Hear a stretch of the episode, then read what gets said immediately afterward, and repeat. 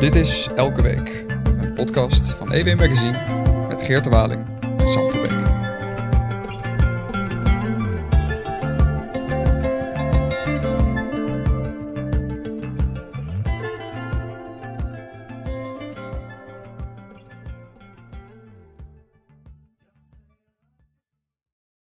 Hi Geert. Hi Sam, wat een mooie nieuwe podcaststudio heb jij. Goed hè? Ja, echt heb je mooi gedaan. Nou ja, hij is niet helemaal van jou zelf geloof ik, maar eh, dit is, eh, leg even uit waar we nu zitten, wat het verschil is. Ehm, onze vorige podcaststudio die zat ehm, boven de grond en ehm, nou ja, daar was de, daar was de ak- akoestiek niet altijd eh, zo goed als ik hem zou willen. En naast de keuken van Delicious. Naast de er keuken van Delicious. Altijd e- etensluchtjes kwamen daar langs. Ja, en, en ook wel in de buurt van, van waar ook nog wel borrels worden gegeven. Dus het was, op zich is het gezellig. Alleen, eh het is eh, ja, niet altijd handig voor de podcast. En ehm, nu, eh, nu hebben we besloten om de, de podcastruimte te verhuizen naar de kelder. En daar zitten we nu. Daar zitten we nu. Ja. Uitstekend, geïsoleerd, vol met, met camera's, greenscreen eh en eh, studioverlichting. Het wordt bijna professioneel, maar even de complimenten aan degene die dit allemaal uh, Dankjewel, Erik. gemaakt. Erik, dankjewel. Ehm, vandaag in de uitzending hebben wij eh, onze stagiair, ehm, de laatste week dat hij stage loopt, ehm, Dennis van Brouwershaven. Hi Dennis. Hallo Geerte. En eh wij gaan met jou praten over de meeuwenkolonies, eh, boekenbibliotheken en überhaupt hoe het is om stage te lopen bij EW Magazine, het mooiste weekblad van Nederland. Maar eerst hebben wij ook een andere gast, onze redacteur, collega-redacteur van de economieredactie, Joris Heijn. En met hem praten we over Met, eh, met hem praten we over hoe belangrijk de, de industrie is voor Nederland. Daar hadden we al eerder een gesprek met hem over. Een aantal weken geleden ging dat over dat de Nederlandse economie groter was dan 1000 miljard. de biljoengrens door. En nu eh, hebben we een vervolggesprek met hem erover. En dat gaat onder andere over hoe we die groei door kunnen blijven zetten. Precies, en dat we die industrie moeten ko- koesteren. Joris Heijn. Welkom Joris. Dankjewel. Ehm we waren jou vijf weken geleden al te gast met het verhaal dat Nederland door de, de als economie door de 1 biljoen grens was gestegen voor het eerst. En, eh, nou ja, dat, en wat dat betekende. Eh, toen zei jij ook nog van nou ja, inflatie en dergelijke. En, eh, maar dat, het gaat, zit wel echt een stijgende lijn in de, in de economische groei. Ehm dat zit dubbelop. Eh, we hebben nu even een groei ehm, eh, te pakken. Maar eh, toen hebben we het ook even kort gehad, maar niet uitgebreid over één onderdeel daarvan. Dat is namelijk de industrie. En eh, jij hebt eh, vorige week een mooi coververhaal geschreven in Elsevier. Waarom Nederland zijn industrie juist moet koesteren. Met nog veel meer optimistische cijfers en eh, feiten. Dus eh, daar wilden we graag nog even op terugkomen, toch Sam? Zeker, zeker. Misschien mag ik misschien de eerste vraag even stellen, Joris. Want Ja. eh, ik ben mijn hele eh, ja, zo van, eh, schoolcarrière en eh, ook op de universiteit altijd doorgekregen dat iedereen, eh, dat je juist vooral moet gaan studeren, want Nederland is totaal veranderd in een diensteconomie. En je hebt nu een heel groot stuk over de industrie. Heb ik dat dan altijd eh, verkeerd Ja. begrepen? Ja, we allemaal eigenlijk. Hè? Het idee dat je, dat je hier nog televisies maakt of tandpasta of eh, nou ja, alle- noem alles maar op. Het was eigenlijk logisch dat al die grote merken zoals Philips en Unilever hier steeds meer fabrieken sloten. Hun kantoren hier hielden. En ja, je moest allemaal maar naar de universiteit en eh, accountant worden bij wijze van spreken. Ehm, Ja, de ja. maakindustrie ging echt naar de lage lonenlanden en zo hè? Ja dat, dat, ja, dat was altijd het verhaal. Maar ja, tegelijkertijd merk je dat eigenlijk niet iedereen had die boodschap altijd gehoord. Dus nog steeds heel veel industriebedrijven zijn gewoon doorgegaan met, eh, met koekjes bakken. eh, Koppig. Koppig van ja, koppig doorgegaan. En als je nu eigenlijk ernaar kijkt, eh, ik had het zelf ook niet zo door, dan mogen we er toch eigenlijk heel blij mee zijn dat, dat die bedrijven door zijn gegaan hier. Ja, want hoeveel banen zijn er nou eigenlijk? ik zag iets van ruim 700.000, hè? 737.000. Ja, dat, dat zijn dan voltijdsbanen. Dus bijna 1 op de 10 banen is, is maakindustrie. is maakindustrie. En dat is dus, ik denk, jij zegt dan koekjes bakken, maar ik denk dan Ja. ook inmiddels een beetje de botlek kennende. En hier ook in de buurt van Amsterdam, waar ik woon, in het havengebied, eh, dat zijn toch ook heel ge- Koekjes en Hoge chips. specie- hè? ho- ja, ja, hooggespecialiseerde eh, chemische fabrieken, denk ik. Niet Ja. zozeer koekjes eh, per se alleen, toch? Of zie ik dat verkeerd? Nou, dat is het leuke. Het is heel, of het, het, het handige eigenlijk. Het is heel divers. Eh, een bedrijf als ASML bijvoorbeeld, hè, noemen we altijd high-tech. Maar ja, eigenlijk, ze maken gewoon machines. Hè, dus eigenlijk ook gewoon industrie. Eh, dus we hebben een, eh, zo'n high-tech cluster. We hebben, zijn goed in de chemie inderdaad. In, eh, in de Zaanstreek en elders ook voedsel nog. Dus het is eigenlijk alles bij elkaar heel divers. En dat maakt het natuurlijk ook krachtig. Bij de Goede Wind ruik ik nog wel eens de geur van de koffiebranderijen en de cacaofabriek te Zaanstreek. Dat klopt wel, ja. Ehm, maar en je, je, je hebt ook een kaartje in het artikel staan met de, de gebieden. Toen dacht ik de, de vijf belangrijkste industrieclusters. Dat is dan aan het water, noem je dat. Uh, maar dat zijn heus niet alle gebieden waar, uh, waar geproduceerd wordt. Hè? Want je hebt het alleen even over de top, um, echt de, de topclusters, zoals bij de Eemshaven, Noordzeekanaal, Amsterdam, wat je, wat je noemde. Rotterdamse haven natuurlijk. Vlissingen en Terneuzen, niet te vergeten. En uh, Geemlot in, um, in Limburg natuurlijk aan de Maas. Ja. Maar dat is, dat is omdat ze zo toegankelijk zijn via de waterwegen, begrijp ik, of niet? Ja, er is in, in, in de loop der jaren is daar heel veel industrie uh, samengeklonterd. En op een gegeven moment uh, merk je dat je dat toch wel dat handig is als je buren hebt die ook uh, misschien een product over hebben of zo. Dus dan ga je daar ook zitten en zo, zo clustert dat bij elkaar. En nu de hele industrie zo meteen op de schop moet, is dat eigenlijk, zijn dat de gebieden waar ze zich op focussen van hoe gaan we zo'n heel cluster meteen meenemen. Ja, en, maar bijvoorbeeld ASML wat je al noemde, dat zit daar niet in zo'n cluster, dat zit gewoon bij Eindhoven, toch? Ja, ja dat is, eigenlijk is er nog een soort zesde cluster wat we ook hebben. Uh, maar die, uh, daar, daar, zijn wat minder problemen om uh, dat is de te verduurzamen zometeen. Ja. Ah ja, want dat was ook de aanleiding dat jij het artikel maakte, denk ik. Hè? Dat je ook keek naar wat is eigenlijk de transitie, wat is de, de omslag waar we in zitten. Ja, nou, en, en hoe die industrie mee kan of mee moet in, in alle eisen die worden gesteld op het gebied van milieu en klimaat. Ja, nou, waar we het de vorige keer over hadden met dat de economie door de duizend miljard uh, schoot, um, was ook het verhaal um, dat de arbeidsproductiviteit blijft eigenlijk achter. Dus we zijn heel hard gegroeid omdat we gewoon meer zijn gaan werken. Uh, we zijn, vrouwen zijn meer gaan werken, oude, oudere mensen zijn langer door gaan werken, uh, migratie. maar dat is natuurlijk een eindig model. En de, dus je moet steeds slimmer gaan werken per, per uur. En eigenlijk geen enkele sector heeft dat beter gedaan de afgelopen jaren dan de industrie. Uh, en daarom uh, is die industrie zo belangrijk. Wat over de productiviteit per uur zeg je, dus per arbeidsuur. Dus, uh, en hoe kun je, ja. dat, hoe kun je dat meten eigenlijk? Hoe, hoe weet je dat? Ja, dat wordt natuurlijk steeds. Kijk, als een fabrieksmedewerker, nou ja, laten we die koekjes gebruiken. Eerst 100 koekjes per uur door zijn handen gaan en nu 120. Ja, dan wordt hij productiever. Maar ja, ik bedoel, wij, bijvoorbeeld wij als journalisten, ja, hoe meet je onze productiviteit? Het is heel lastig te meten. Maar wat je wel ziet in, uh, in bredere zin, is dat die arbeidsproductiviteit per uur gewoon nauwelijks stijgt de afgelopen jaren. Uh, dus dan is het wel. Ja, en, dus, dus, die, dus die fabrieken, die, die, ik kan me ook voorstellen dat robotisering, techn de, de, de, technologische vooruitgang ook erg helpt om die arbeidsproductiviteit te verhogen. Want je werkt met steeds minder mensen in ja. een hoogfunctionele fabriek die veel produceert. Ja, en, en die mensen werken natuurlijk met, met hele dure apparaten ook. Daarom zijn ze zo productief omdat je, sommige bedrijven zijn wel honderden hectares groot. Dus ik mega investeringen gedaan. Uh, en dus elke medewerker die heeft eigenlijk een enorme kapitaalbagage gebruikt die. En dat betekent dus ook dat het niet meer per se de laag opgeleide banen zijn in de fabriek, maar steeds meer juist de hoogst opgeleide banen, denk ik. Of, of zie ik dat verkeerd? Die, je moet juist die, die, die machines en die computers moet je juist kunnen kennen en aansturen en repareren.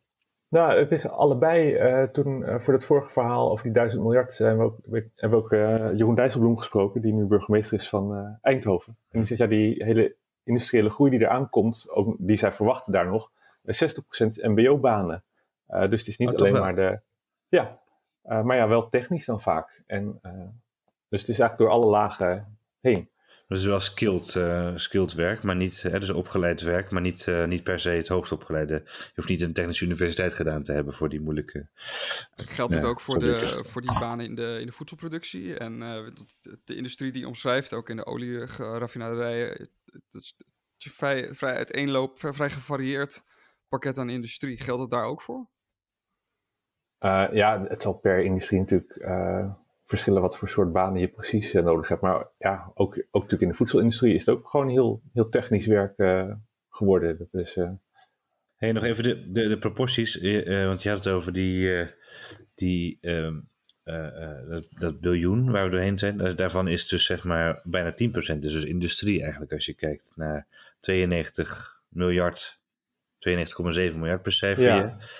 Dit artikel is eigenlijk dus industrie. Dat is eigenlijk veel meer dan we dachten. Maar het is wel maar, maar 10% zeg ik er even bij. Uh, de andere, wat, wat, zijn de andere sectoren die, die, die waar, waar, zijn we dan het grootste? Is het toch die diensteconomie? Of is dat... Ja, uh, die, diensten zijn natuurlijk groot. Um, Want landbouw valt er ook niet onder, hè? Dat is ook uh, allemaal... Nee, landbouw is heel klein. Um, en het is e- bijna 1 op de 10 banen. En het is iets meer dan 10% van, het, van de hele economie. Omdat die mensen heel efficiënt werken. Uh, per werknemer wordt er zo'n 100, meer dan 100, 100.000 euro per jaar toegevoegd aan waarde. Dus los van je eigen loon ook je, uh, de winst die het bedrijf maakt. door jouw werk. Dus de, dus de industrie is wel, wel belangrijk. En het is ook de, de, de diversiteit. Hè. Je kan zeggen, nou ja, um, misschien verdienen we op, wij spreken op de Zuidas het allermeeste geld, dus laten, laten we iedereen daar gaan werken. Maar ja, er hoeft maar iets te veranderen of, uh, of je bent zo heel, uh, hele sector kwijt. Joris, heb jij uh, wat voorbeelden van echte, echte high-achieving bedrijven in Nederland waar, ja, die we moeten koesteren volgens jouw artikel? Hè? We moeten de industrie koesteren, maar waar denk je dan vooral aan? Noem eens wat. Nou ja, kijk, een bedrijf als een ASML dat is verreweg het, het, uh, het meest waardevolle bedrijf wat we hebben in Nederland. Meer dan ja. 200 miljard uh, waard. En je zag ook laatst in, die, in die, dat handje drukken tussen China en Amerika over chips. Dat is gewoon een, um, een enorm belangrijk strategisch iets wat we dan ook hebben. Hè? Ja. wij kunnen de klap uitdelen aan China, bij wijze van spreken, in plaats van dat de klap aan ons wordt uitgedeeld. Dat we natuurlijk vorig jaar met, met Rusland en, en de gas. Dat, dan ben je afhankelijk. Dus hoe sterker je industrie is, hoe, dus hoe beter. Twee, 200 miljard ASML, dat is dus meer dan de helft van wat het, het hele Rijksoverheid in een jaar besteedt. Dat is wel heel, heel interessant, ja. Ja, maar zo'n ASML die, die houdt zichzelf wel in stand, maar waar een groot deel van de industrie um, gebruikt heel veel energie. En dat is natuurlijk juist uh, waar nu met de hele verduurzaming en klimaatmaatregelen, uh, wat natuurlijk wel uh, een probleem is. Die bedrijven moeten gaan veranderen. En de vraag is, kunnen ze dat in Nederland doen? En willen ze dat hier doen? Ja, want we hebben natuurlijk die klimaatdoelen. Uh, en uh, de industrie, industrie, gebruikt natuurlijk ontzettend veel energie. Wat zijn, wat zijn nou de grote uitdagingen uh, voor de industrie om te maken? En hoe, in hoeverre helpt, helpt onze regering daar een beetje bij mee? Nou, het, het, is voor elk bedrijf anders. Kijk, Tata maakt bijvoorbeeld, heeft kolen nodig om staal te maken. En die willen dan naar groene waterstof. En dan moet je weer windmolens hebben. Ja. andere bedrijven gebruiken heel veel gas bijvoorbeeld. Zoals kunstmest bij Yara. En die willen ook over op waterstof. Maar ze hebben ook allemaal heel veel stroom nodig om ze hebben A, die, die windmolens nodig om een deel van de waterstof hier te maken. En heel veel stroom. En dan is de vraag, ja, gaan overheidsbedrijven als Tennet die stroomkabels op tijd aanleggen uh, daar naartoe? Uh, gaat uh, minister Jette genoeg windmolens laten bouwen op de Noordzee uh, op tijd? En, dus ze zijn heel erg afhankelijk van elkaar ook en van de overheid. Ja, en om daarin te moeten groeien, uh, kun je, dan moet je natuurlijk allemaal dingen aanleggen uh, en, en, en ook bronnen uh, aanboren die je dan weer niet kunt gebruiken voor de groeiende bevolking in Nederland, die ook wil verduurzamen. Het, wordt steeds krapper natuurlijk. En Tennet waarschuwt ook al, je, je kan waarschijnlijk niet alle industrie um, zometeen alles gaan geven wat ze willen. Want het is gewoon veel te duur voor ons allemaal en het gaat ook een enorme ruimtebeslag. Precies, we hebben dus geen ruimte voor. Nederland. En het kost veel geld. Je moet dan op een gegeven moment zeggen, uh, die industrie, uh, wat we, waar we het gesprek een beetje mee begonnen, uh, is echt oud uit de tijd. Te, we gaan toch maar naar die, naar die dienstensector of een andere vorm van een andere economie. En we gaan die industrie toch verder to- terugschroeven. Is dat iets wat jij voor je ziet, wat je ziet gebeuren? Nou, dat is natuurlijk een beetje de vraag. Hè. Steeds meer een bedrijf als Tata wordt gezegd hè, van dat dat nog kan in Nederland. Ja. Nou ja, ja, als je, je, je kan taat en ja, Greenpeace had een onderzoek laten doen. Die mensen kunnen prima ergens anders aan het werk. Ja, dat, uh, dat geloof ik ook wel. Maar ik denk niet dat mensen meteen 6 miljoen ton staal uh, uh, niet meer gaan consumeren. Dus halen we het dan ergens anders vandaan. Um, maar ook, kijk, die bedrijven, het zijn, bij al die grote industriebedrijven zijn buitenlands. Dus die, die buitenlandse hoofdkantoren moeten gaan beslissen, waar ga ik mijn miljarden investeren? Doe ik dat in Nederland? waar ik steeds meer onder vuur kom te liggen en de belastingen steeds worden verhoogd. Of ga ik naar Amerika, waar uh, met, met zijn Inflation Reduction Act gewoon honderden miljarden aan subsidie uh, klaar liggen. Dus we kunnen hier een hele leuke discussie hebben van, moeten we dat wel willen in Nederland of niet? Maar ja, als je ergens in Amerika of China op een hoofdkantoor zit en denk je, ja, ik doe het hier gewoon niet meer. Ja, dan, uh, dan ben je te laat. Kunnen we niet wat land kopen in Amerika en daar gewoon een soort uitgebreide nieuwe maasvlakte maken of zo? Nou ja, in Nederland is... Um, best een, een, goed. Ze willen hier heel graag zitten. Want we hebben gewoon heel veel al op orde. Uh, juist omdat al die clusters bij elkaar zitten, is het hier heel aantrekkelijk. Je kan wel denken, ik ga ergens in een woestijn uh, zitten en dan kan ik uh, bij nul beginnen. maar er ligt hier al heel veel infrastructuur. Dus die bedrijven willen hier best wel investeren. Maar ja, dat dan... zie je ook. Dat beschrijf, je geloof ik ook, beschrijf jij in het artikel geloof ik ook, hè, dat zo'n ik las het ergens in ieder geval zo'n VDL bijvoorbeeld, zo'n lokaal bedrijf, is een toevoerder van ASML. Uh, en ja. specialiseert zich daarin. En zo wordt zo'n ASML ook gedragen uh, door de omgeving, door bedrijven in de omgeving die zich specialiseren in benodigdheden voor uh, grondstoffen, machines ja. voor dat bedrijf. Ja, ja, we hebben het natuurlijk altijd over ASML, maar een heel groot van deel van, van wat zij maken wordt uiteindelijk aangeleverd door, door andere bedrijven uit de regio of uit de rest van de wereld. En dat zie je bijvoorbeeld ook bij Shell, hè, daar hadden we een discussie het hoofdkantoor ging weg en dan zijn ze vertrokken en dan zeggen ze ja, maar zometeen gaan de koekjes die, en de broodjes uh, voor de directie, uh, die worden ook niet meer gesmeerd. En zo gaat langzaamaan gaat het weg. Uh, maar je merkt dat Shell nog steeds gewoon miljarden hier investeert. en misschien eigenlijk wel groeit hier, ondanks dat het niet meer Nederlands is. Um, omdat het nu nog aantrekkelijk vindt om hier te investeren. Maar ja, blijft wel de komende jaren. Maar moet het voor Nederland niet dan aantrekkelijker zijn? Is het niet aantrekkelijker als het bedrijf ook daadwerkelijk de winst hier verdient en niet dat het dan naar Londen gaat of naar andere landen? Nou ja, kijk, die, die winst. Uh, Nederland is, uh, ik geloof voor Shell, ongeveer 10% of zo van wat, ze wereldwijd uh, omzetten. Dus we zijn niet het, het allerbelangrijkste. Maar het gaat natuurlijk om al het, al het geld wat zij wereldwijd verdienen. Waar gaan ze dat investeren? Dat geeft natuurlijk grotendeels terug aan aandeelhouders. Maar ja, een deel investeren ze ook. En dat, dat wil juist dat het hier valt. En ook kennelijk als het hoofdkantoor in Londen zit, kan het geld nog steeds hier naartoe vloeien. Nee, maar stel je voor, uh, die, uh, die industrie die, die krijgt het zo moeilijk met die klimaatdoelen. En die, um, en die kiezen dan toch voor een, een langzaam vertrek. Um, ja, dat bedoelt, het, het slaat natuurlijk een deuk in de Nederlandse economie. Maar is het, wel, is het iets wat de Nederlandse economie kan hebben? Nou, dat, dat is de vraag. Kijk, ze, waar we het dus de vorige keer over hadden, die arbeidsproductiviteit, die wil je omhoog hebben. Dus juist die industrie is daar gewoon de afgelopen jaren heel goed in gebleken. Um, dus ik bedoel, dat kan je van vandaag op morgen wel hebben. Maar ja, wil, hoe wil je er over tien jaar uh, voor staan? En bijvoorbeeld bij een, een, terrein als Gemmelot, een van die clusters in Limburg, dus het oude DSM-terrein. Uh, eh, DSM heeft al die fabrieken verkocht aan allemaal andere soorten bedrijven. En die zijn heel erg afhankelijk van elkaar. Dus als bij wijze van spreken een Saoedisch bedrijf zegt, ja, ik geloof er niet meer in. Ja, dan kan misschien een Nederlands bedrijf of een Zwitsers bedrijf Um, kan ook niet meer verder. En zo kan zo'n heel cluster uh, op den duur. Uh, ja, het zijn misschien toch een soort domino-steentjes. Je weet niet. Uh, dat gaat dan die kant op. Jij, de stekking van het artikel is dus nogmaals. Ehm, althans, dat is de stelling. Nederland moet de industrie juist koesteren. En het artikel legt uit waarom. Wat kan die politiek nou eigenlijk doen? Wat verwacht je eigenlijk van de politiek als er zeg maar, gekozen wordt om niet de industrie in de steek te laten of af te bouwen, wat dan ook, maar juist daar zoveel mogelijk profijt uit te halen en ja, die te koesteren. Hoe zie je dat voor je? Je merkt vooral dat het gaat nu alle kanten op. En dat um, bedrijven weten niet meer waar ze aan toe zijn. Dat, kijk, de, de rechter kan je natuurlijk niet zo de schuld van geven dat de ene keer de partij A de, uh, gelijk geeft en dan, dan weer de ander. Maar toch, um, uh, Shell is veroordeeld. Um, twee kolencentrales uh, moeten sluiten en die krijgen geen geld. Uh, zijn naar de rechter gestapt en die krijgen daar geen geld voor. Uh, dus ze weten gewoon niet, als je in Nederland investeert, wat, wat gaat er gebeuren? En um, ook politiek, die kolencentrales moesten eerst gebouwd worden van uh, Balken en de Twee. Vervolgens, een paar jaar later, moeten ze weer dicht. dan gaat het kabinet weer zeggen biomassa is helemaal top. En dan vervolgens komt dat ook weer onder vuur te liggen.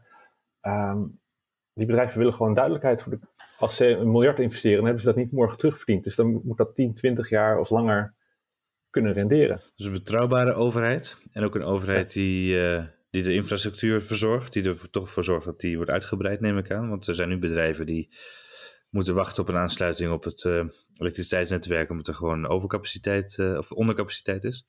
Ja, ja. En daarbij hebben we wel, wat Tennet ook aangeeft, waarschijnlijk kan de overheid niet alles um, doen. En um, ja, ik bedoel, we hebben natuurlijk ook nog het rond data, het, het gezondheids- en bij andere bedrijven het gezondheidsaspect. Daar moet natuurlijk ook wat kan je niet over het hoofd zien. Ja, dat snap ik. Dus dat, uh, dus, en dat is natuurlijk in een klein land met een groeiende bevolking nog steeds. Um, en een groeiend bewustzijn van dat soort thema's. En ontzettend lastig, want je zou nooit meer een nieuwe data geopend krijgen in Nederland. Toch? Nee.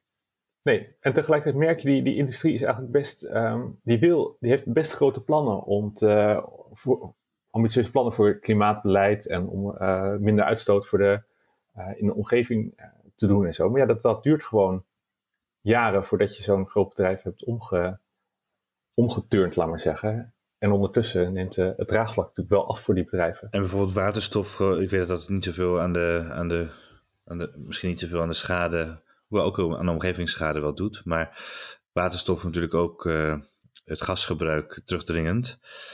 bij chemiebedrijven, bij Tata Steel en zo. Is dat dan echt een moeite om daar, als, want die bedrijven zelf gaan daar niet die miljarden in steken waarschijnlijk. Dus dan moet dat toch een overheidsimpuls zijn, of niet? Nou, de, ehm, de bedrijven willen daar heel veel in investeren. Ehm, alleen het, het um, en het gaat er ook heel veel over, hè? natuurlijk groene waterstof, het is allemaal dat de toekomst en allemaal hip. Maar die markt bestaat nog helemaal niet.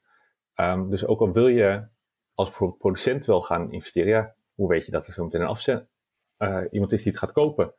Uh, want wij spreken als Shell windmolens gaat bouwen en er waterstof van gaat maken, dan denk je, nou, dan ga ik leuk verkopen aan Tata. Maar ja, wat als Tata over twee jaar zegt, ja, ik doe het hier toch niet, en dan ben je markt kwijt. Dus daar kan, zou de overheid wel iets in kunnen doen, door bijvoorbeeld garanties te geven of zo. Even voor de, voor, de hele voor, voor, voor de duidelijkheid voor de mensen die het niet helemaal volgen. Je, kunt, uh, met een, je hebt heel veel energie nodig en water. En dan kun je waterstof maken. Hè? Dan kun je water splitsen.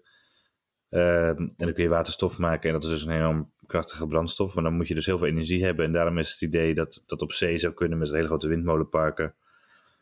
En dat wordt nu ja, aangebouwd.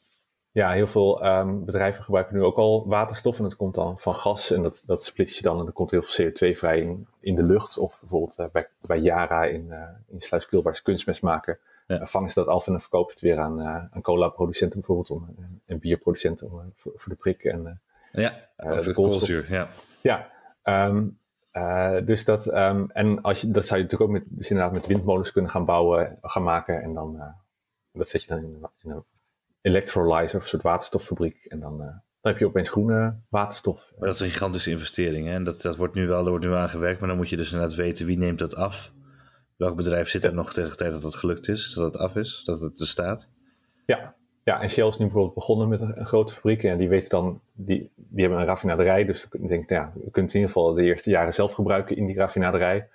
Uh, dus zo kan zo'n partij wel alvast beginnen. Maar ja, er zijn heel veel andere bedrijven die ook uh, ja. Wel willen, maar voor wie het onzeker is. Nog. Hey, en Joris, ik moest zeker aan, bij het politieke gedeelte van, uh, van jouw stuk, moest ik best een beetje denken aan hoe er momenteel om wordt gegaan met de stikstofcrisis. Uh, ik geloof, het, het is nu heel vaak de teneur dat um, we eens moeten stoppen met praten en gewoon moeten beginnen.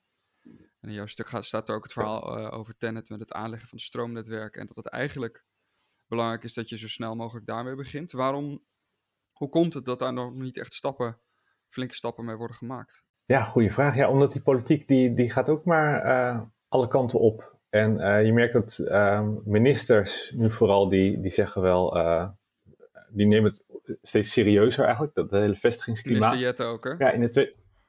Ja, maar in de Tweede Kamer is natuurlijk wel jarenlang een sfeer gecreëerd van, um, nou ja, laten we, hè, als we geld nodig hebben, laten we lekker die, die multinationals belasten. En nou, laten we, hè, als, het, als ze weggaan, ja. good riddance. De industrie is vies. Um, en, en ja, en als je nu opeens een verhaal moet gaan houden van, ja, misschien moeten we toch maar eens miljarden aan aan subsidie of, of steun gaan geven, ja, dat, dat vereist, vereist natuurlijk een enorme draai eigenlijk in, in de publieke discussie. En dat gaat denk ik heel lang duren. Je citeert ook uh, de Kamerlid uh, Henri Bontebal hè, van het CDA. Een van de weinige leden van de CDA-fractie die nog zijn blijven zitten de afgelopen tijd. Uh, voor, vooralsnog, ik hoop dat het ook nog zo is dat deze podcast online komt. Want het zijn dagkoersen bij het CDA. Maar, maar op zich had hij wel een heel sympathiek verhaal. Want hij zegt weer de overheid helpt bedrijven te weinig. Nou zit hij in een CDA, in de CDA zit in, in de coalitie. lukt, het, lukt, het, lukt het het CDA om dat daar toch iets in te veranderen? Of uh, is het ook, ook op dat terrein een, een nederlaag voor de Christen-Democraten? Ja, nou ja, maar dat zijn natuurlijk ook weer de, uh, de dagkoersen. Maar je merkt nu, uh, D66 wil natuurlijk heel graag die, die, die um, klimaatdoelen verhogen. En willen ze weer extra maatregelen nemen. Maar de, eigenlijk de, de enige grote klap die je kan maken is de industrie zwaarder belasten. Als je ja. gewoon zegt, ja, het, is duurder om hier CO2 uit te stoten. Um, dan, ja, dan neemt CO2 uitstoot hier waarschijnlijk wel af. Maar ja, is dat ook de bedrijvigheid neemt dan af. Efficiënter gaat werken of omdat ze denken, ja hallo, hier heb ik geen zin meer in. Want in Amerika uh, krijg ik geen stok, maar een wortel. Uh, ja, dus dat, dat, gaat in die coalitie wel schuren, denk ik, de komende tijd. Of iemand als Harry Wontebal uh, zometeen denkt, ja, ik, ik ga voor die industrie. Of ik ga toch maar voor Rob Jettens ego Ik vind het wel, wel, wel, wel bemoedigend dat er toch nog een schuurpunt is in deze coalitie. Dat, zie je, dat zie je Ja, niet heel nou, nog eentje erbij, hè? Ja. Is het niet gewoon zo dat die burgers, dat die als consumenten, dat die gewoon automatisch toch wel een stijging in de prijzen zullen zien? Sowieso aan de pomp, omdat die brandstof, eh, die fossiele brandstof wordt natuurlijk eh, extra belast. Maar ehm, ook de producten die daarmee eh, ge- ge- vervoerd worden, geproduceerd worden eh, en eh, in huis komen, die worden ook duurder, toch? Nou, wat je vooral merkt is dat het is natuurlijk heel veel dingen zijn lastig. Als je opeens van je cv-ketel af moet en je moet een warmtepomp gaan installeren, dan is dat gedoe. Als je je gewone auto moet eh, vervangen door een elektrische auto, dan is het gedoe en duur. Ehm, en de, wat die industrie probeert te doen in veel gevallen is om eigenlijk hetzelfde product te leveren, maar dan een stuk groener. Dus je bijvoorbeeld niet meer plastic maakt uit, ehm, uit olie, maar uit gerecycled plastic. Ja, daar merk je als consument helemaal niks van. Eh, maar dan is de wereld wel eh, een stukje groener, laat maar zeggen. Ehm, dus dat ehm, deels zou, kan het. Uh, maar er wordt wel altijd natuurlijk naar die industrie gekeken. Hè? Ehm, die moet het allemaal maar doen. Terwijl die, die klimaat, de, eh, die industrie loopt eigenlijk best wel voorop ten opzichte van de rest van Nederland op het reduceren van die CO2-uitstoot. Ja, dat zie je ook, hè? want je hebt ook een, eh, een, een, een eh, grafiekje opgenomen in je artikel, waarbij je ziet dat die, eigenlijk die uitstoot van industrie van CO2, als ik het goed lees, sinds 1990 met 44% is gedaald. In Ja, ja, 30 jaar het- tijd. Ja, je kan natuurlijk altijd enorm eh, puzzelen en goochelen met die, met die CO2-cijfers. Ja. Maar het idee is, eh, in 1990 hebben we de, ehm, de CO2-uitstoot gemeten. En alle doelstellingen zijn eigenlijk in Nederland eh, ten opzichte van dat niveau. We willen in 2030, is nu de wet, ehm, dat het moet zijn gehalveerd ongeveer. En eh, de, in het coalitieakkoord is afgesproken dat ze dat naar min 55 of min 60 procent willen Ten krijgen. opzichte van 1990. Ten opzichte van 1990. En je hebt natuurlijk een paar jaar geleden die Urgenda-zaak gehad. Toen was de doelstelling, het moet min 25% zijn. En ze toen net gehaald door corona. En we zitten nu op min 30. En Jette zegt, het gaat niet snel genoeg. Want 2030 is al heel snel. Ehm, dus er zijn extra maatregelen nodig. En die industrie die zit nu al op min 44%. Precies. Ja. Dus die gaat eigenlijk veel sneller. En iets Die, als die, de, die loopt dan voor en als het alleen maar, als, als de, de andere sectoren, dan heb je het over de gebouwde omgeving, landbouw, mobiliteit, elektriciteit, opwekking neem ik aan dat je dan eh, bedoelt. Dat, dat zijn, die lopen dus eigenlijk eh, achter op de industrie. En als die ook op hetzelfde tempo zouden meegaan, dan zouden we al bijna die doelen gehaald hebben. Dus. Ja, en maar dat komt natuurlijk ook omdat het dus eh, bijvoorbeeld lastig is om iedereen uit, de- uit de benzineauto te jagen en een elektrische auto te laten kopen. Of om een warmtepomp of isolatie te, te laten doen. Dus eh, elke sector heeft natuurlijk ook eh, andere uitdagingen, eh, om een vieze woord te gebruiken. En dan, in de elektriciteitssector kan je bijvoorbeeld tegenwoordig makkelijk windmolens natuurlijk neerzetten. Dus dat, die hebben het makkelijk wat dat betreft. De, de teneur rond, rond klimaat is natuurlijk ook gewoon heel erg lang geweest dat er veel meer de nadruk is gelegd op ja, een beetje onthouding en stoppen met, met vieze dingen dan dat er is gekeken naar innovatie. En ja. Ja. als je nu toch ziet dat, hebben wij het ook geloof ik wel eens over gehad Geert, in, eh, toen we het hadden over eh, sombere fatalistische eh, klimaatactivisten. Ehm, En als je dan Ja. toch ziet dat, dat een groot gedeelte van innovatie toch komt uit, uit de vervuilende industrie. Dat zat natuurlijk ook in jouw Shell-verhaal, Joris. Dan Ja. is dat Ja, ook ik- misschien wel de oorsprong van die, hoe, waarom dat politiek zo moeilijk is. Omdat het sentiment misschien wel anders ligt. Ja, eh, eh, een paar weken geleden, naar aanleiding van dat, het, het- ik heb een verhaal gemaakt begin dit jaar over het groene Shell. Dat Shell eigenlijk, zonder dat heel veel mensen het weten, de grootste investeerder is in de verduurzaming van Nederland. En dat eh, nou, viel niet bij iedereen heel goed, het verhaal.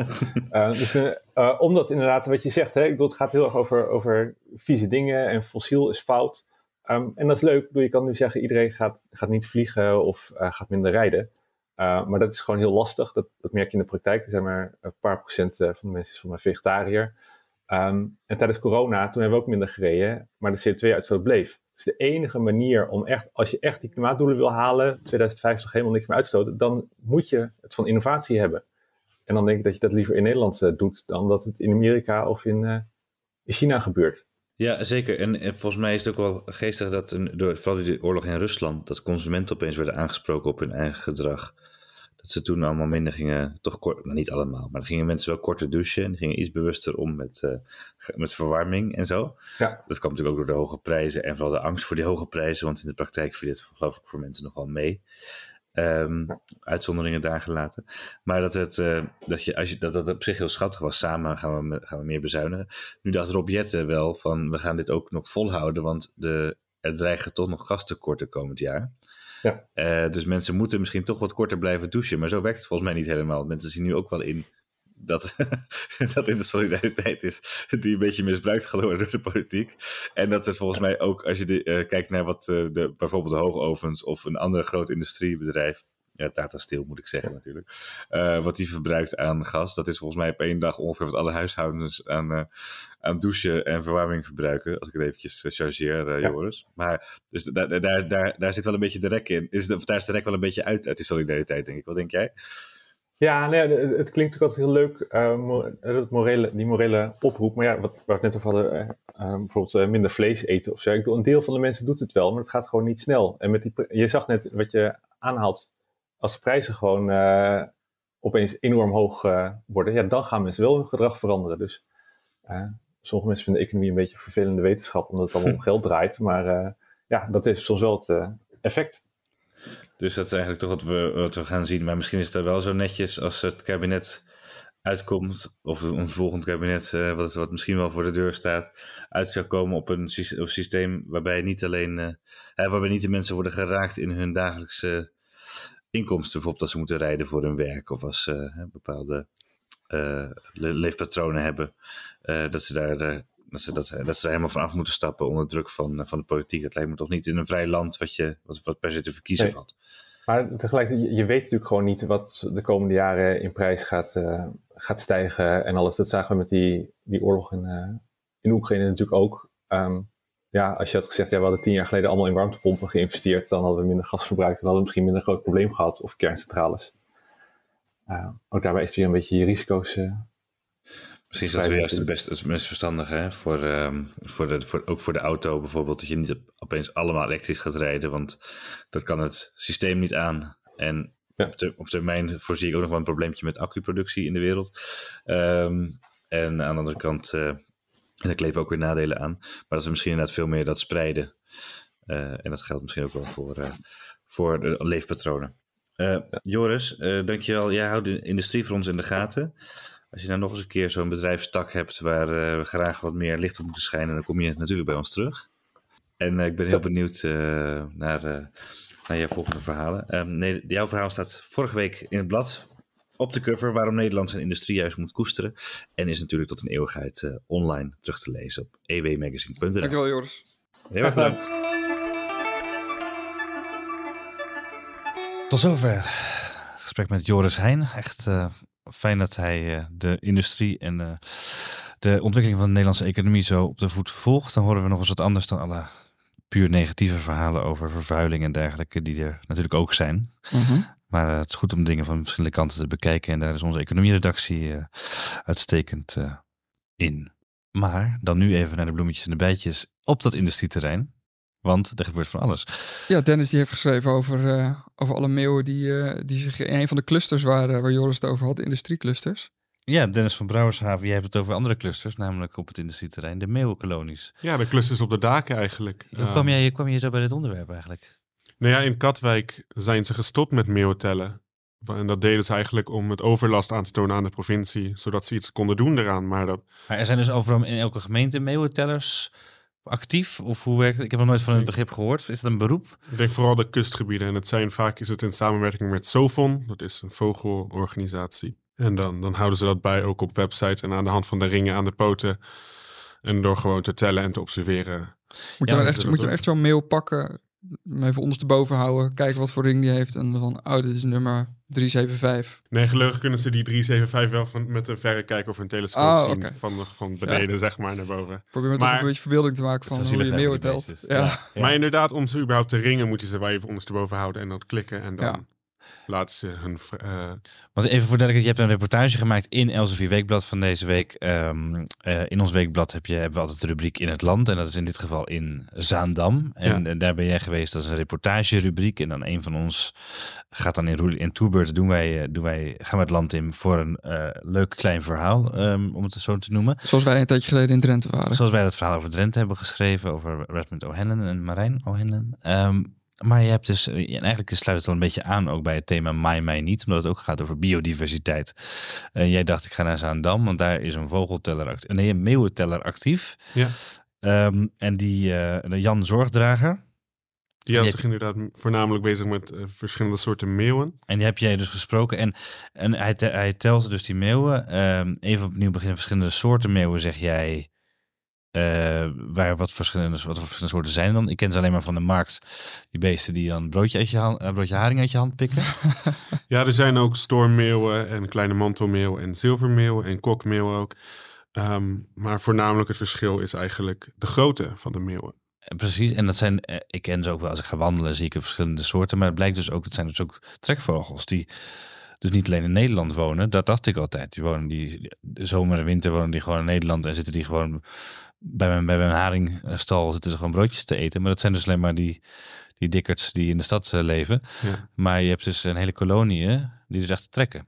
Ja, en eigenlijk horen ze in de duinen thuis, waar ze ook redelijk makkelijk een, patatje of een kibbelingetje mee kunnen pakken. maar ehm, als het hier wat kouder wordt, dan gaan ze naar Frankrijk of naar Marokko of zo. ehm, om daar te, te leven een tijdje. En als het weer wat warmer wordt, zoals nu richting eind april, begin mei, dan komen ze weer terug. En dan weten ze altijd precies op ongeveer een straal van een paar honderd meter terug te komen naar waar ze geboren zijn. Ja, of bizar, zijn. Dat, Ja, echt- dat, dat hebben meer vogels natuurlijk, maar dat is echt zo'n eh, zo'n ingebouwde GPS. eh, een soort magnetisme met de aarde of zo. Ja. En waarom zitten meeuwen tegenwoordig in de stad en op industrieterreinen en niet meer in de duinen dan? Ja, omdat ze daar eigenlijk eh, weggejaagd zijn door de mens en ook door de vos. De vos at ze voornamelijk de kuikens op. Ze konden ze ook niet meer zo snel voortplanten. En de mens ging er bouwen en, en, en toeristen kwamen daar en zo. Dus, dus daar moesten, moesten ze eigenlijk wel weg naar de daken. Dus bijvoorbeeld waar Katwijk, naar Katwijk, waar ze dus overlast hebben. En, en daar de meeuwen gaan tellen. En, en eh, jij was in, maar jij was in Zaandam. En daar heb je ze, eh, hebben, ze, hebben ze daar de overlast, is dit daar beperkter dan of zo? Of wat, wat is dat Ja. verschil? In bepaalde, ze, ze, ze doen wel dingen tegen de overlast om ze een beetje te verjagen. Zoals eh, netten op de daken en gladde daken dat de nestjes gewoon naar beneden vallen. En dat soort dingen. En, eh, want, want eigenlijk is de overlast is dan waarschijnlijk vanwege de vogelpoep en zo. Of, Vogelpoep en ze, ze, ja, ze komen dan... en ze eten meer in- afval. Ze eh, eten afval. eh, dat soort dingen. Smakenlawaai. en dat wordt nu al... Dat maakt inderdaad lawaai. Ehm, Zo kijkt heel chagrijnig bij. Die rot, die rotmeeuwen.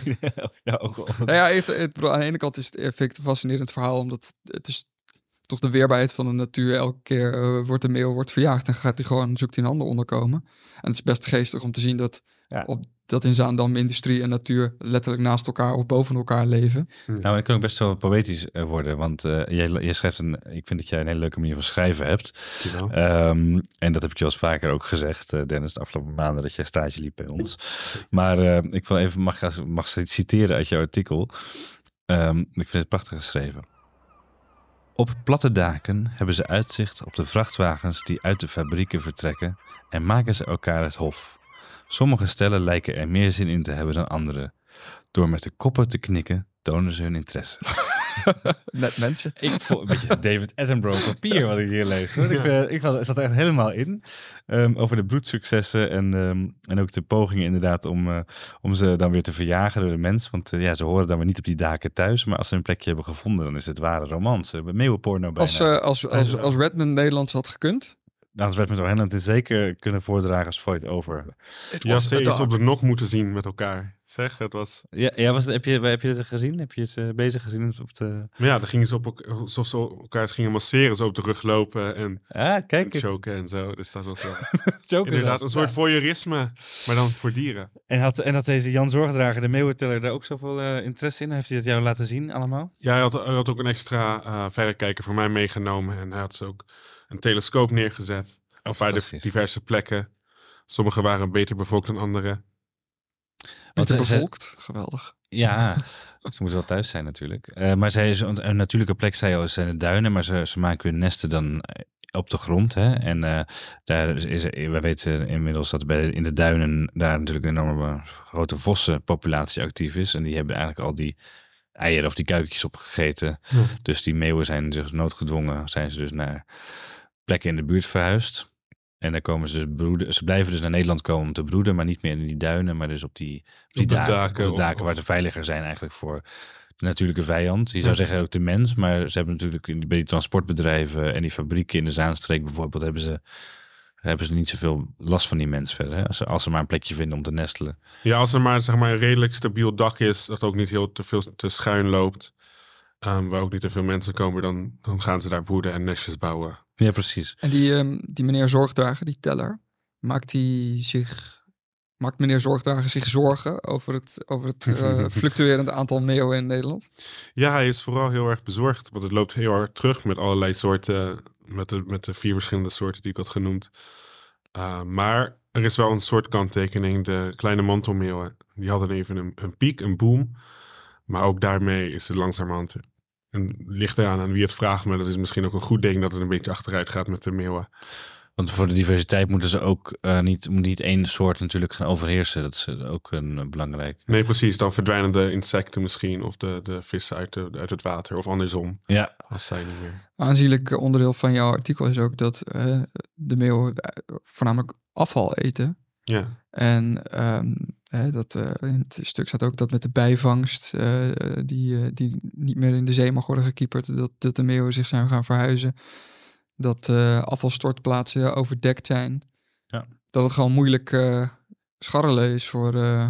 Vissers gooien geen bijvangst meer in zee. Ja. Hè? Die moeten het aan land brengen, de aanlandplicht. Dus dat is ook minder... De meel moet gewoon creatiever worden met hoe ze aan zee eten komt. Ja. Ik kan me ook voorstellen dat ze gewoon op de boot, naar de boot toe vliegen misschien. Dat doen, ze, daar, dat, dat doen ze, ik heb het wel gezien bij vissers inderdaad, die, dat die beesten gewoon mee, op de boot of, of daar omheen blijven vliegen en dan uh, inderdaad proberen mee te pakken. Maar dat is vooral wat er terug het water in gaat. Dat, dat vissen zij op ja. en dat, dat, dat gebeurt inderdaad minder, want dat mag niet meer. Ja. Dus dat is inderdaad een, een ding. Maar het is wel, ik vind het wel bijzonder. Ik ben een tijdje geleden, we hebben het er ook in deze podcast over gehad, voor een reportage op die, met die ganzenjager meegegaan. Eigenlijk ook in de buurt van Zaandam. Uh, boven Wormer. En, uh, en daar zag ik dus duizenden en duizenden ganzen die dan in zo'n polder opeens zitten. En ik kan me ook voorstellen dat andere dieren, zoals bijvoorbeeld die ganzen, dat die ook op een bepaalde manier die meeuwen dan weer verjagen. Of dat er een moeizame coexistentie is op het moment dat er zoveel van één soort zijn. Het is niet echt een natuurlijke vijand misschien, maar wel dat het zo onrustig is dat die meeuwen denken, nou laat maar, laat, laat maar even zitten, ik uh, ga even ergens, ergens anders heen. Gaan we naar Katwijk of zo, ja. naar zo'n burgerdag.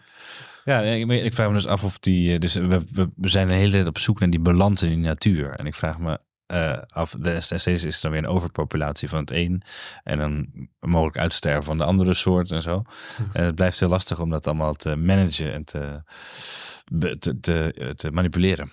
Maar misschien dat we nog wel nieuwe technieken ontdekken. Heeft ja, misschien wel. Of, of zorgdrager er nog ideeën over hoe we het zelf als mens dan weer kunnen bevorderen? Want we zijn hier toch zo de natuur tot cultuur aan het maken. Niet zozeer, niet dat ik, uh, niet dat ik weet. Nou, misschien dat we het. Uh, we gaan uh, zorgdrager eens in de gaten houden. Wat er, uh, wat er gebeurt met de meeuw. Hey, je hebt een obsessie voor dit soort verhalen.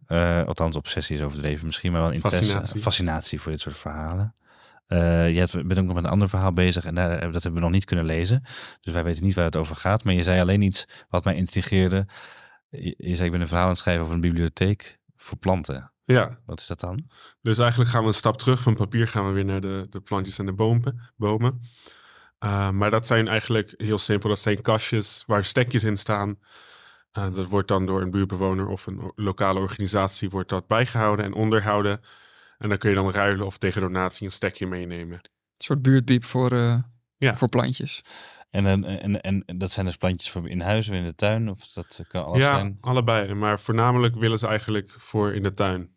Dan leeft de biodiversiteit wat meer. En in huis, ja, dat kun je ook eigenlijk ook gewoon simpel halen bij een bosrand, zeg maar. Of Precies. bij ja, een ja, ja. tuincentrum. Is dat een fascinatie voor jou? Van waar, waar cultuur en natuur een soort van uh, samenkomt? Ja, cultuur en alles eigenlijk wel. Ja. Wat, zeg maar, de menselijkheid erachter zoeken vind ik altijd heel interessant. Van waarom doe je dat dan? Of wat is er zo cool aan bijvoorbeeld? Of want het, is ook iets, het heeft ook iets sociaals. Van dat je met elkaar, dus als je zegt van ik heb een paar stekjes over, ik heb een succes. Ik heb bijvoorbeeld een pannenkoekplant, heb ik helemaal uh, uh, vanuit één plant heb ik een soort plantage van pannenkoekplanten. Heb ik, uh, je hebt een pannenkoekplantage. Ik heb een pannenkoekplantage. sinds de coronatijd. Want ik dacht, ik moet toch wat doen. Je de hele dag binnen met die stomme avondklok ook nog eens een keer s'avonds.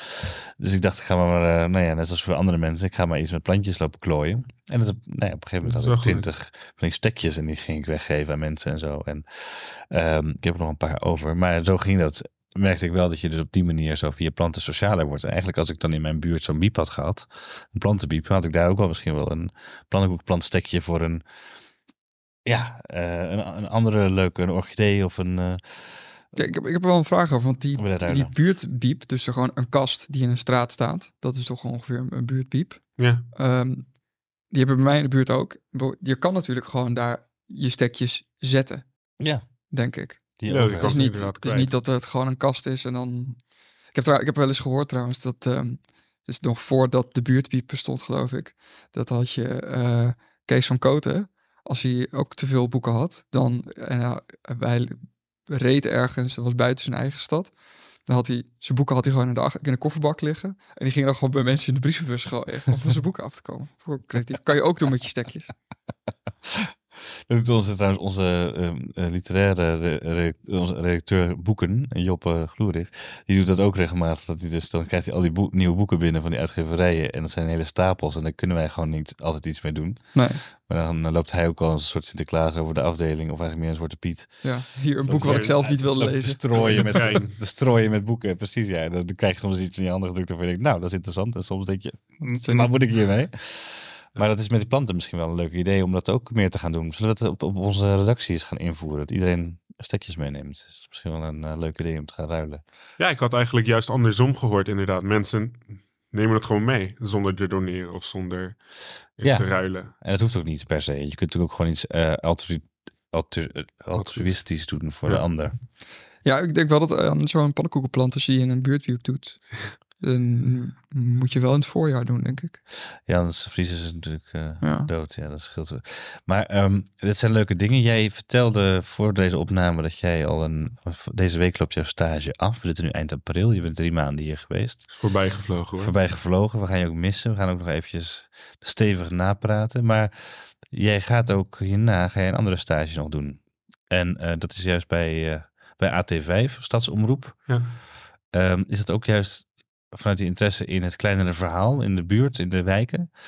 Of is, is, heb, je, heb je een andere reden dat je dat na Elsevier daarheen gaat? Ja, inderdaad. ehm, wat meer de kleine verhalen, de lokale verhalen opzoeken. Daarom ben ik ook eigenlijk net, net te laat in de stageperiode begonnen aan al deze reportages. De meeuwenteller en de plantenbiep. En Ja. Dus dat had ik wat, wat eerder willen doen, kunnen doen. Maakt niet uit. Uh, maar ook audiovisueel, want ik heb nu een paar verhalen geschreven. Ja. En dan ben ik benieuwd, kan ik dat ook, zeg maar, zo'n zo'n zin, zo'n alinea als op platte daken enzovoort. kan ik dat ook vertalen naar audiovisueel? Kan ik dat misschien met een establishing shot vertellen? Of voice-over van diegene of zo? Uh, dat was ook een, een, een punt dat ik wilde verkennen. Nou, we gaan het, uh, we gaan het in de gaten houden. Gelukkig zijn Sam en ik allebei Amsterdammers, dus wij willen nog wel eens AT5 in de gaten houden. Um, en dat gaan we ook zeker doen. Maar voordat, jij, voordat wij afscheid van jou nemen in deze podcast en als uh, stagiair, uh, nog even toch een kleine evaluatie. Hoe was het eigenlijk? Hoe is het om, beschrijf eens hoe het is om als een student aan de Hogeschool Utrecht, is het hè? Ja. Journalistiek, om daar binnen te, binnen te komen, school van journalistiek, om dan binnen te komen bij Elsevier Weekblad, EW. Uh, grandioos eigenlijk. Ja? Een Vertel warmer eens. bad had ik eigenlijk niet kunnen vinden, denk ik. Ik mocht gewoon gelijk vanaf dag één meepraten, mee vergaderen en mee brainstormen.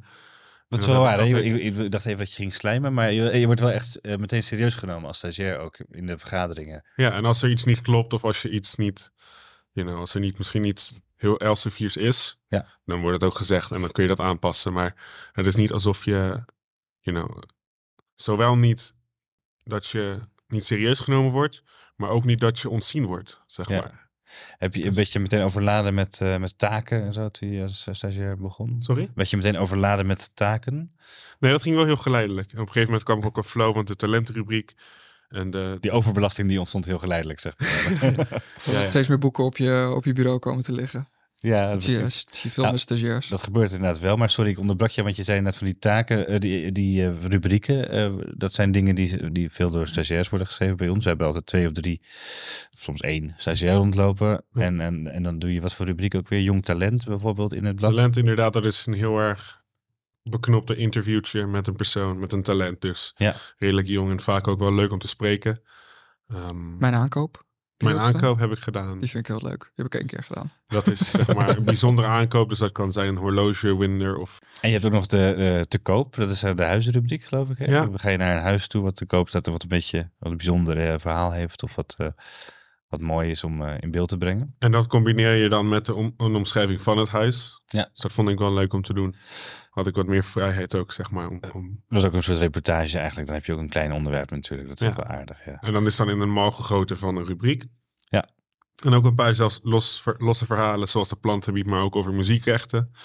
Vond ik heel erg kicken om te doen, want het was gelijk zo van, oké, dit vind jij leuk, ga het maar doen. Ja, Weet je wel, er was niet wat ik zei van, je, het wordt, je wordt wel serieus genomen. Ja. Van, oké, je wil dit doen, ga er maar over schrijven, we maken, zorg dat het past. je hebt best een paar mooie verhalen gemaakt inderdaad in die drie maanden. Dat, eh, dat, de productie eh, kun je heel trots op zijn, denk ik. Of kunnen wij ook heel blij mee zijn. Zeker. Eh, en en wat, wat is als je zegt van... eh, wat viel er dan tegen? Want laten we toch even een beetje doen alsof we kritische journalisten zijn in deze podcast. Soms was het water nog net te diep. Het water is diep. Dat is Ja. een mooie poëtische uitspraak. Nog net te diep, dan kon ik nog net niet, naar de, of, zeg maar, dat zei ik dan ook. Dan werd je dieper gegooid en dan was het even, eh, dan werd je even te veel aan, je, aan jezelf overgelaten eigenlijk. Ja. En er- daar zei je wat van, dat werkte, dat werkte wel. Dus, eh, Maar ja, dan werd ik ook gewoon begeleid van, hey, probeer dit. Of eh, dan, Ja. dan wordt het een deel overgenomen. Of je, dan word je in ieder geval geholpen. Dat is de, de takeaway daar. Dan heb je de juiste stage gehad. Denk het Als alles voor je, voor je leien dakje gaat, dan heb je, jezelf misschien ook niet genoeg uitgedaagd.